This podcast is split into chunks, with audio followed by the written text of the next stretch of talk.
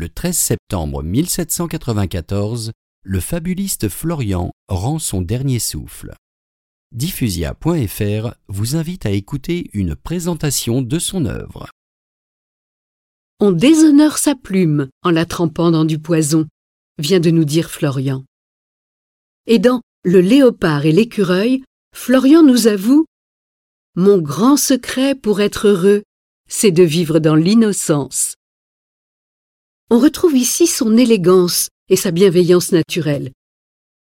Toute sa vie, il aura rédigé des fables optimistes et en même temps plus futées qu'il n'y paraît. Florian était un homme de paix.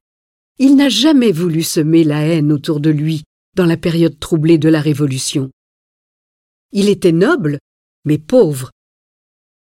Il meurt de la tuberculose, sans doute à cause de conditions de vie difficiles, en 1794 à l'âge de 39 ans.